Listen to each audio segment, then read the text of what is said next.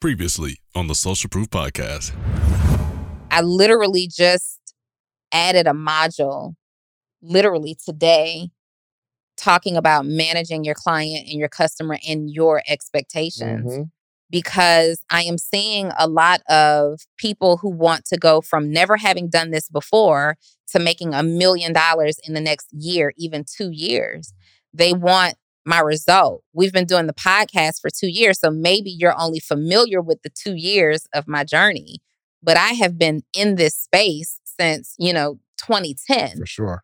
Everywhere, like it's it's to a point where it's annoying in my social circle to my people because if you tell me something, I am going to coach you. I am going to give you Mhm. feedback. I'm going to offer you advice. Like I breathe leading and educating and teaching people.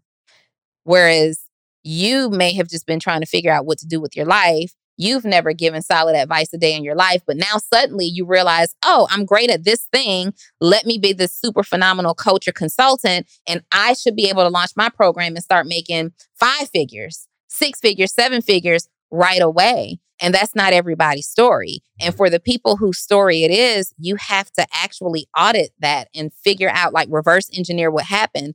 Maybe sometimes they had such a large following that enough of a percentage of people will buy what they were selling anyway.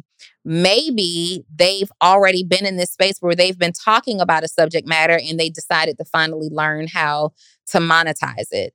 But I guarantee you that most people who have been mute about a subject matter forever, who decides to go and take a course, come out the gate making even five figures in their first month. You may not make a thousand dollars in your first month. Like you have to literally build your authority in an area. Whether you are trying to be a coach or consultant, the next credit repair pro, the next real estate investor instructor, the next t-shirt salesperson, like that t-shirt line, it may not be you as a personal brand, but that t-shirt line has to build its authority. That Shopify store has to command its place in the e-commerce land. You in that area, you have to build your authority in that space and you have to be willing to do that part of the journey and that part of the process. Otherwise, when you go to teach and get clients and customers, they're going to be deflated and disappointed every single time because they can see that this isn't what you live and breathe.